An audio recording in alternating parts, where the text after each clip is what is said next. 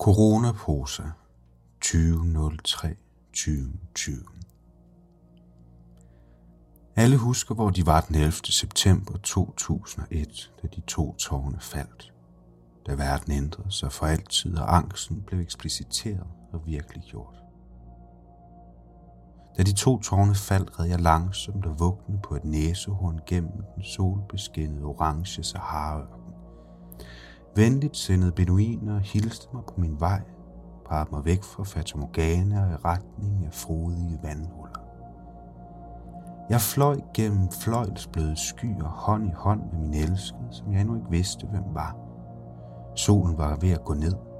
Luften var klar og frisk, og alle farver på farvespektrummet tronede majestatisk i horisonten. Rendyrket lykke strømmede gennem min åre, og jeg følte mig komplet og fri.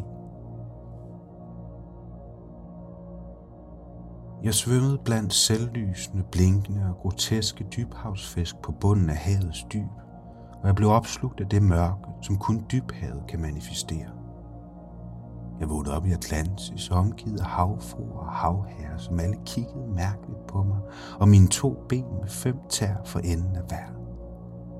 Deres haler var perfekt formet til deres omgivelser, og de bevægede sig omkring med svævende elegance.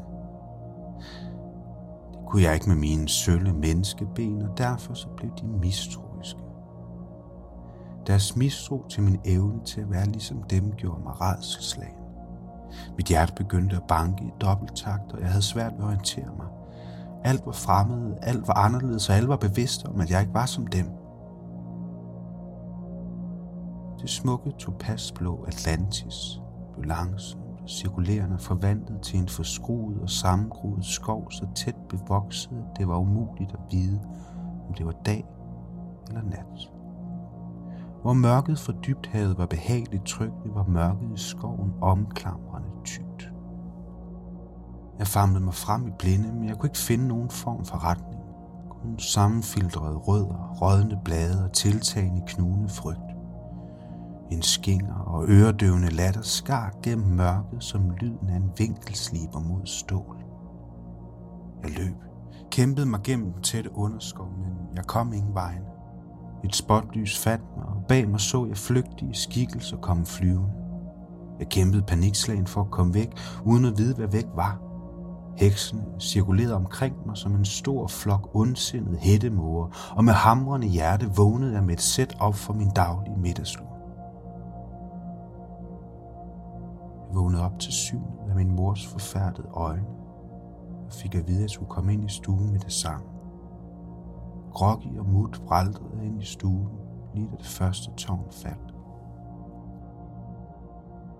Jeg sagde intet. Jeg kiggede kun på skærmen, men mærkede drømmens frygt, drømmens angst vokse i min krop og mit sind. Mareridtet ikke overstået. Når jeg om 10 år skal beskrive coronavirusens indpas og dens tilhørende angst, frygt og bæven, så bliver det ikke som et mareridt, der ikke vil stoppe. Beskrivelsen kommer nærmere til at handle om hamstring af toiletpapir, stjålne håndsæber og ligegyldighed over for en trussel, som med garanti kommer til at koste flere liv end islamisk terror. Det bekræfter mig, at menneskeheden trods alt stadig blot er præsenteret sofistikeret aber med tøj på.